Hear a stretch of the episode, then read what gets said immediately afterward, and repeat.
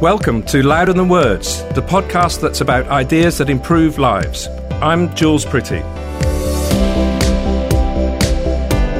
In this episode, we're talking about nature and physical activity, how structures and places can shape our levels of activity, how natural places and activities can actually be therapeutic, and how places keep us well, how activity keeps us well in some sort of way.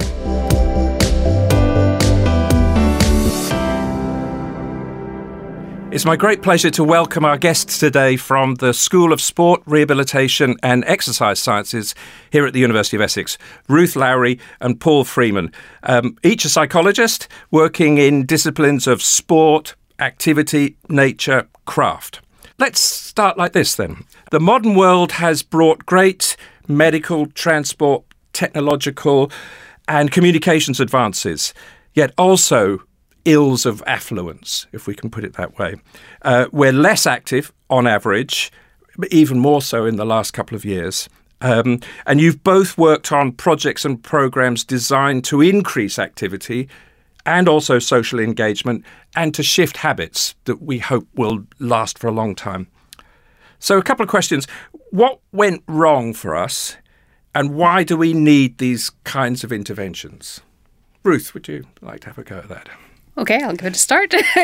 um, so, in, in terms of what went wrong, there's there's evidence from um, various scholars that would say that people are, are doing jobs that are much more sedentary than they were before, that people are working longer hours and therefore they're taking less breaks and they're they're moving less. Um, a lot of, of what we do is techno- technologically based and therefore we're fixed to a screen and I think people would appreciate that given the um, the increased need for that over the pandemic, um, that that they've become even more fixed and rooted to a seat in front of a screen. So that would be one reason. You stole my reason.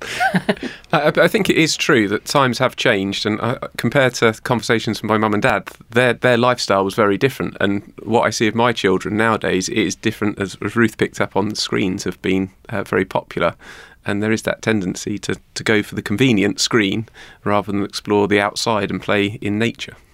So we're quite clear that there have been declines in average physical activity and that some of those are generational changes. They've been happening for quite a long period of time.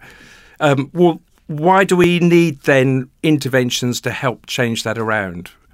Well, uh, in, it's to look at issues around people's uh, opportunity to be active, looking at their capability and their mo- motivation is some of the work that we've looked at in terms of what can we do to change individual behaviour. But often individuals are influenced by their social environment and their community and the, and the places which they live, and therefore it's looking at interventions that span both what we can do for individuals, but also the environment we place around individuals to in, uh, facilitate uh, that opportunity to be active.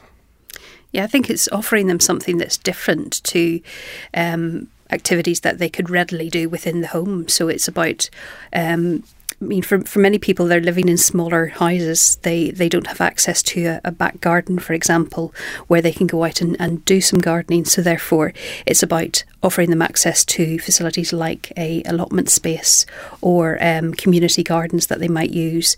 It's about offering access to um, parks that have suitable equipment for children to use um, so that there's not that reliance on everything being self catered um, that the community can then provide, and especially for those that um, have less income to dispose of.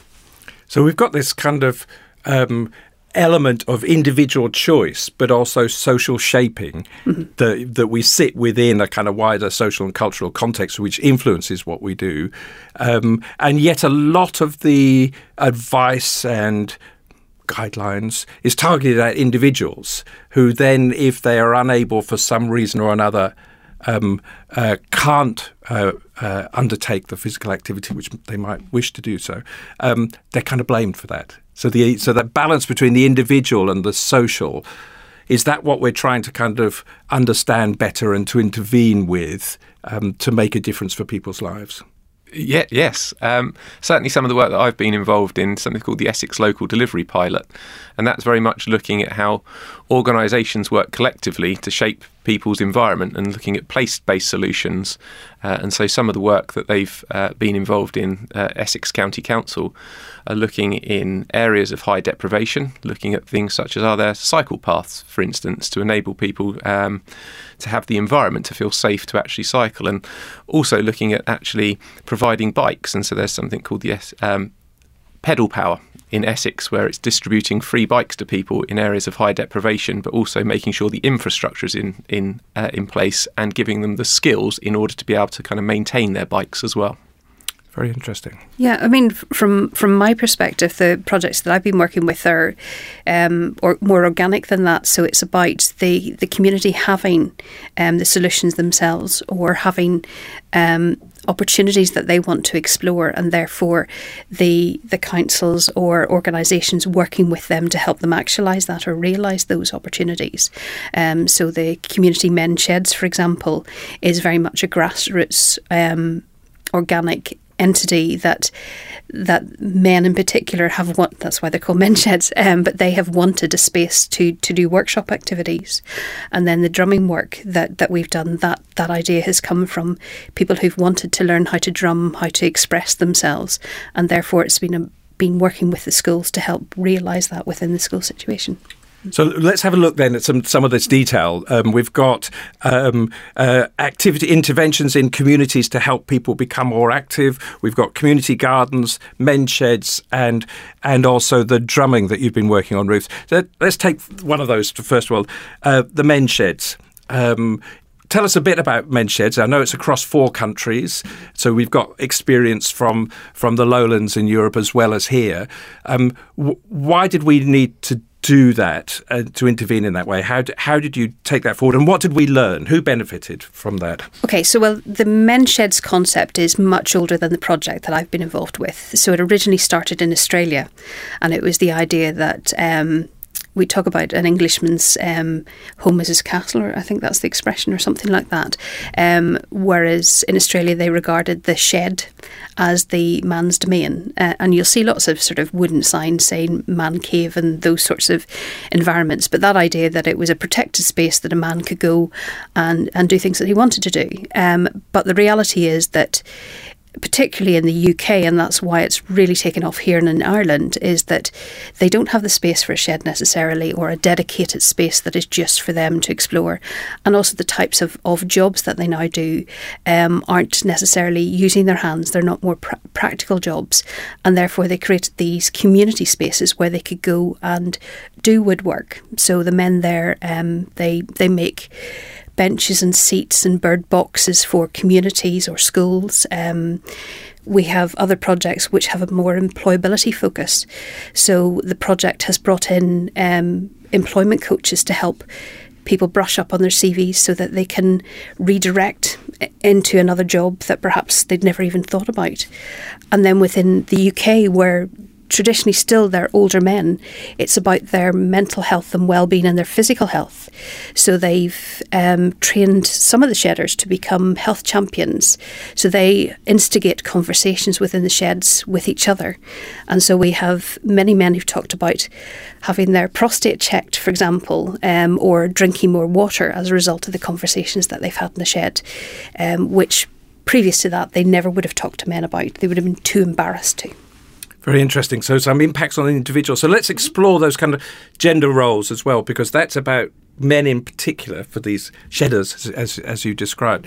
And um, what about in the kind of community gardens work, Paul? Are, are we seeing kind of opportunities for both men and women at different generations? Do we see those intergenerational links? Um, and what kind of impacts do the activities have on people themselves. We'll come back to the the, the sheds because I'm really interested in in that kind of mental health benefit as well. So in the community gardens we've been working at, they do. Uh, target's probably the wrong word, but they do welcome uh, intergenerational uh, mixing, and so they they run events for school children, but they also have a kind of regular team of volunteers, which, without wanting um, to pigeonhole them, are typically recently retired. Um, but the volunteers help with some of the activities, and therefore there is that mixing between generations, all coming together in that community garden. Generally, when you're outdoors, you you have uh, more regular, more frequent conversations. Uh, it gives them something to kind of share uh, and bring together, and there are those social and mental benefits as well as the fact that they're being physically active. There was a um, very popular thing in the northern mining towns and in fishing communities where uh, men kept uh, pigeons in their backyards, um, even in the kind of densest of the cities, tiny pigeon lofts, as as this space for them to go to and just to sit amongst the pigeons. I imagine there was just some sort of escape, particularly if you just kind of made it back safely from a from a dangerous trip on the on on the trawlers. Um, it, it, tell us a little bit about that kind of creating the space because that's the intervention, the shed or the garden, um, and then people engage with it. How do they change? Tell us a little bit about how that impacts upon individuals. I think there's a there's a vast range of, of ways that it can do. So some of them take on a leadership role. Um, so we have examples of people who who retire and they, if you like, apply their management from their job to to the organisation that they then um, volunteer with. So some of them it's it's about replicating, whereas other people it's about stepping up into that um, leadership role. So being recognised that actually they have skills that they can bring. Um, so with the skills based workshops in particular, and I would assume with the gardening, you perhaps have somebody who would have been the doer is now then the leader. So they're now shaping and mentoring people behind, and that gives them you know, a sense of self esteem, confidence. They become more vocal, so they learn to communicate. If they're then not just working with people of their own age that they would have before, they're working with children, they learn other skills about how to negotiate and mediate and and be patient. so there's there's all of those other elements that would come into it. Very interesting. So, I mean, we're, we're, we're seeing a kind of interweaving of uh, doing something with other people. So, there's a social aspect, eating together, which is something that kind of we've kind of lost a lot of and we find common in many other cultures. Um, but also skills, um, learning something um, that actually is. Has, some of the crafts that you've been describing, Ruth, and I think also gardening it fits in this category as well, have sometimes been called infinity games. That you never finish them. You all you you know once you've learned something, if you're interested, that may bring you in, and you've got more to learn. But you never you never become such an expert. Well, maybe one or two people do. Um, expert in woodwork or metalwork or growing onions or or whatever that you have nothing more to learn. In other words, it's something that could go on for the whole of your life, and that's kind of interesting because that that doesn't fit with other narratives about learning stuff. You learn, you hit the target, you stop whereas this is different. It's an infinity game. Yes, I mean, my my mother always tell, tells me that you never finish a garden. um, you know, and and if you, it might finish you, but yes, um, but there, there's that element to it that that it, it, it is a living organism in many cases that, that requires constant tending and, and that it, it can become a creative space that you, you experiment with and one year it might be successful and another year or season it, it, it might be a disaster. Um, but yes, it, it is that, that idea that it never stops. I think the other element is that it gives them something to talk about so rather than being in that sort of awkward situation of having nothing to talk about and so staring awkwardly at another individual, it gives them that that's that sharing experience that they can draw on. So it makes conversation easier for people who don't find conversation easy. Great, great. Well, t- take us then into the to the back to the space about physical activity. So some of this, and I'd like to hear more about the drumming in a moment, which is clearly kind of more physical than, than we've been talking about. Um, uh, what what sorts of impacts do we see on individuals when they are engaged in a kind of level of physical activity that they're not used to?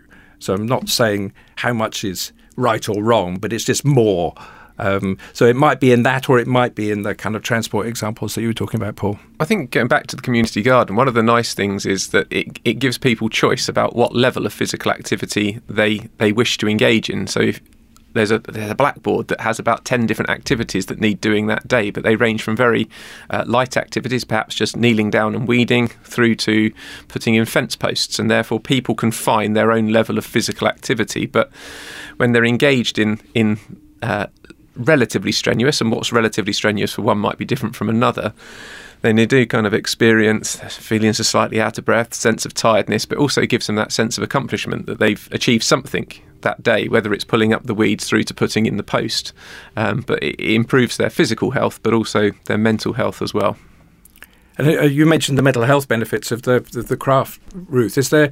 Just take us down that that line a little bit. I, th- I, think the mental health benefits come from feeling as if you are productive, feeling as if you um, you matter. So that that when you turn up, people. Um, I mean, I'm always taken back to that that old Cheers. Um, whenever they walk into the bar and they go Norm, you know that that idea of being welcomed into a space and people, you know, looking out for each other. Um, and that, particularly during the pandemic, has been an issue with um, some of the groups is that because they haven't been able to physically meet, they have then made sure that they check in on each other, um, particularly the, the older adults um, who, who are more vulnerable. Um, so, so there's that element of belonging, mm. which can't be underestimated. And then you have the idea that they are doing something that is a skill based, that they get better at, that they improve at that other people remark and acknowledge that they get that feedback, and that then increases confidence. Um, so we talk about in psychology three needs: so the need to, f- to feel competent, the need to have choice or autonomy in what we do, and then the need to relate to other people. And that those three basic psychological needs are what encompass, encompass people's well-being. So the social context helps with that kind of sealing the relationships and sealing the kind of sense of belonging in the opportunities. But people have still got, we've still got to form kind of habits that we're happy with.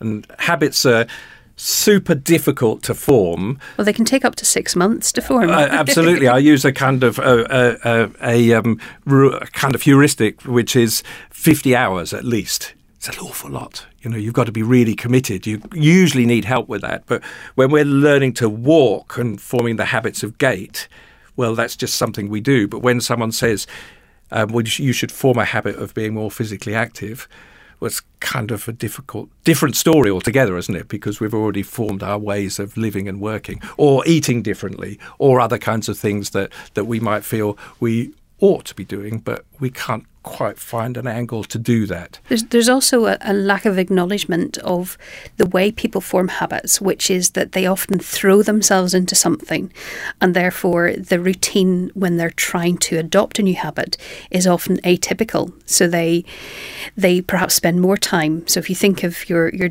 your January New Year's resolution, you you go at it. So you you invest more time in it. You you spend more time at the, the gym, if you like, and it's not sustainable.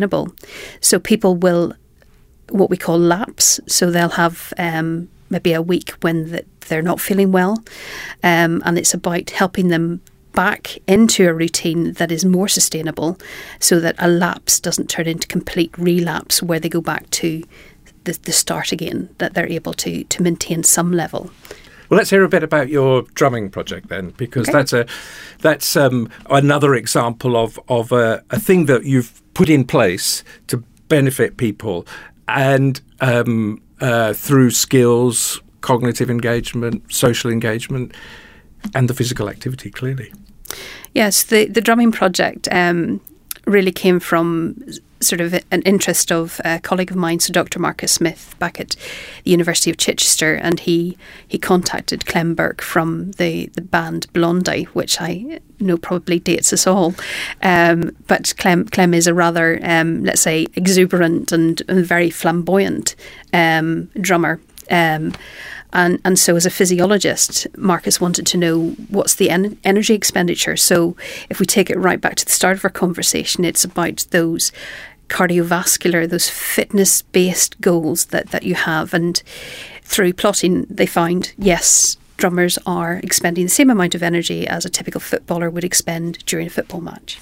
Um, so, yeah, the strapline was um, drummers are as fit as athletes. Um, but whenever I joined the project, um, we had a public forum meeting, and what we had were lots of parents and individuals coming and saying that the reason that they drummed was. Um, because it was something that interested them, and when we talked to them, they were children and, and parents of children with dyslexia, dyspraxia, and autism. And there was a real trend emerging, as well as th- they seem to be more left handed drummers than there were in, you, would expect to see in the population if it was normally um, distributed. So we, we decided, right, we're going to focus on one of these. We can't do everything. We can't solve world peace. So we'll go with just a little bit of, of the jigsaw. And so we decided to tackle autism um, and, and sort of work with the autistic community to try and understand could drumming be of benefit to them? And what we found was putting them in more than just a drumming circles, which typically use African drums or um, steel band drums, mm. you know, the big uh, uh, old, old, old, drums, yeah. yeah, yeah. Those ones. Um, but this was with, we used electronic kits, be, um, so they replicate what you would see in a band. So that acoustic set of the um, hi hat, the tom tom, and the bass, and everything. So a, an electronic kit, it all comes in one unit with an amplifier, um, and and so it looks pretty spacey. It looks um, high tech, and and the the children just adored it. So there are lots of wires and leads, a bit like the studio, if you could imagine. Um, and you go in. The drumming instructor has a kit, and the other drum kits are, are put out in a circle, and the children sit there. Start up with, up with a couple of warm up routines, and then they go into a um, wide genre of music. So you could go in and be listening to um, what did we have? Green Onions was one track that we continually used, um, through to Michael Jackson. Um, Blondie was used, a lot of Prince, um, uh, right through to more modern music. Um, so, so, paint us a picture of what yeah. ha- what happens to the individuals when when they're coming in. So these are children and teens with. Uh, uh, forms of autism. Form, yeah, and uh, that, that's that's perfectly correct. That they're on a spectrum, so there there are a range of difficulties, and what people um, often don't recognise is that they have other issues as well. So they might have de- developmental delay, um, or they might be shy, or they they might. Um, not be able to hold themselves upright. So it can be quite demanding for the instructor to to cater to all their needs. But essentially they come in and they work together. Whereas perhaps in the classroom they might be working one on one with an assistant being instructed by the, the, the teacher. Here they enjoy and they engage as a group. And what you start to see are little glances on either side because with drumming, with music, the music doesn't stop. So if you get something wrong, if you miss a beat, you have to pick it up and get back into it. Whereas with a lot of activities that we do with these particular children is we stop everything and we restart. So we reset and off we go again. That doesn't happen. The music doesn't stop. So, what you see them do is rather than get frustrated and give up, they look around and you see them starting to nod to get back into the beat, and then they're in. And, and and it's not it's not a big deal. Nobody goes, "Oh my goodness, you stopped." oh my goodness, you're not you're not doing that. And therefore, you failed in some sort yeah. of way. Yeah. So, so their mm. their failure isn't highlighted within the group. It's recognised. This is difficult, and everybody's going to, you know, fail to pay attention or get something wrong at some stage. That's just how it works, and I think some of those elements are the, the magic of what's happening is the the physicality of it, the, the fine motor skills, the interaction, but also that that sort of it's motivating um, in terms of the way the way it works. So it has the potential to be transformative yeah. in that sense. If we could kind of come back again, we've got these activities and interventions that we've been talking about that can change us, change people in some sort of way. Um, hopefully, change the context as well to help that last a longer time. Um, people have talked about the concept of flow. Um, and so the drummers and gardeners and the crafters are they getting into a kind of a mental space for some of that time where where just different things are happening. The worries of the world are melting away. I think we could probably imagine that more when you're physically quite actively drumming. Um, you can imagine that also the case if you're running or there's kind of high level of physical activity, but perhaps also when you're gardening and when you're working on the woodwork, you're getting into something that's drawing you in in a rather novel way than people are normally experiencing. Yeah, I think we would talk more about it being an absorbing activity rather than a, a flow state. And I'm conscious that Paul teaches that topic in in his second year module. I want to say. Um, so the the term flow for me is is associated with a particular researcher, so I, I don't tend to use that but I tend to talk about it's it's absorbing, and, and drummers talk about being in the groove. Yep, That's how they refer to it. Yep. Mhm. Well, I've heard the same being said. Um, we'll come to you in a moment, Paul, um, about. Uh, knitting groups, for example, is that you know it's a it's an activity. It's not particularly physical, but it's certainly cognitive. But it's also a way of kind of relaxing into doing something that has its own time scale. You know, you you've, if you want to work on something, you've got to carry on working on it till you produce something. Or singing, for example, singing groups, choral groups. There are a number of of, of what you might call kind of craft based or cognitive based activities that you can do in groups that actually have a personal mental health benefit as well as possibly changing habits for the longer period. Yeah, I think in, in the context of gardening, you've got that sense of you are absorbed or immersed in the activity, but it allows you to kind of be relaxed but concentrated at the same time, and that that balance between you know not focused to, to your detriment, but you are focused in a nice, relaxed kind of uh, manner, and that's kind of underpinning kind of flow sense in that broadest um, broadest sphere. If you moved away from a performance context where we might be associating the term flow with peak performance, it's really about in these type of activities we're talking about. It's that being absorbed in the moment, focused, but also relaxed at the same time. So it's interesting. We've had a, a conversation about physical activity in lots of ways and hardly mentioned sport. Um, do you think that we're moving towards an understanding of physical activity as being really this this much wider concept than where most of the money goes? Uh, most of the money goes for things called sport, especially high performance stuff. It's a big deal if you have a gold medal. You're a kind of one winner, but there can only be a very few of those.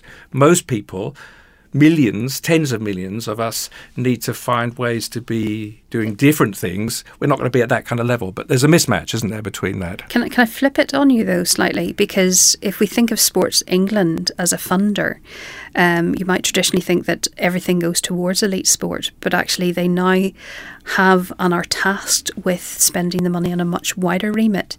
So it is about activity for active living. So it's about using activity as a vehicle um, for those physical health benefits, mental health benefits, and social um, societal benefits. Um, so they they have a much bigger remit than they would have had in previous years, where it was all about podium success and certainly picking up on the work that we've been involved in. I mentioned the local delivery pilot. That is funded by Sport England and, and in Essex, that one of the 12 uh, local delivery pilot sites that were funded. There's been a lot of work looking at the kind of terminology and the language used. Um, and there was a campaign over, that started over the summer that there was a lot of insight work into to look at the, the language, the hooks for people, and really it was sport is not for everyone, but for some people off-putting, and therefore the campaign was find your active, um, not anything to do with sport. And really, the underpinnings of that are there are a whole range of activities going from the the drumming, the gardening, through to traditional sports as well. But it was really trying to encourage people to think about activity in the broadest sense and what they would find stimulating and enjoyable for them. This is very interesting. So we need to be careful about the language um, and how we describe the activities that we have an understanding of the individual, the social, cognitive skills um, benefits that we get from them as well. Um, but but what about the kind of bigger the bigger picture? Let's just kind of finish by going up a level and. Um, just reflect on an observation that Mark Williams in Oxford, who worked at the Mindfulness Lab, um, said. He asked a question which was, um, "When did you stop dancing?" and he was focusing a, a, a kind of middle age or older generation. When we were young, pretty well everyone, when they were young, liked dancing at some point. You know, maybe very young or maybe older as well. But then life intervened and we stopped. And for some reason, it was difficult to take up again. We wouldn't do that when we're older. So there are things in our life course that we were doing, as it were, um, well, and then we stopped doing them. And now we're talking about a range of interventions where we're trying to kind of start something new, whether it's young people with forms of autism and drumming or whether it's community gardening. So let, us just kind of think about the bigger picture to finish off. Um, how do we scale these things up? Um, to lots more people, but how do we, as individuals, also, as it were, scale them up for ourselves so that we take on things and stick with them? That's a, that's a tough wrapping up question yes. for a conclusion. um, I think lots of the, the work that we've been involved in is really looking at the idea of scalability from the outset. And therefore, even though you might be testing something on a small scale, you're trying to understand why it works, in what context, and therefore how you can then scale it, potentially as you're scaling and replicating it to different areas, you will need to adapt it for local context and understanding the kind of key drivers of drivers of what's made it work effectively. Will they be the same in the next next village or the next county or the next country even? Um, and understanding that sometimes, yes, you want to try to replicate, but adapting to make sure it's effective in that new context. Yeah, I think it's starting to be reflected in the way um, work is funded now. So the funding for the MenSheds project comes from the EU. Um, it comes from a strand called Interreg. And what what they tried to do was to divide Europe into different regions. Um, so we in Essex are part of what's called the Two Seas region. So that's everywhere from Norfolk through to Devon. So right along that coastal region, and twin us with the coastal countries of the other side of Europe. So taking from the Netherlands right down into France, um, and and so saying right within your coastal regions are there common solutions to common problems? Uh, and therefore, with the MenSheds project, it's well, how does it work in your coastal area and how does it work in your coastal area? And can we collectively get to a better level of intelligence about what are the common solutions rather than sort of this sporadic um, piecemeal approach that, that otherwise we might have? But the other element then within funding that we see is that it's not just enough to, to propose a study that has a cliff face end date that that part of that funding is also well what's your plan to sustain this long term? And those are the questions that we're being asked as researchers funders are being asked it governments are being asked it is what is the sustainability? So trying to put those plans in place right at the very start well, thank you very much indeed, Ruth Lowry, Paul Freeman. Thanks a lot for that. We've we've heard that physical activity um, is good for us in lots of different ways. That the interventions that we've been talking about are ways to bring people together and to create the kind of social capital that we've talking that we were talking about. That makes it easy to carry on, and that infinity games keep our brains active and give us opportunities through life. So, uh, thank you very much indeed for that. Thank you. Thank you. That was Louder Than Words. If you enjoyed this episode, please subscribe to the podcast. Have a look at the website for more information and do rate the pod if you can.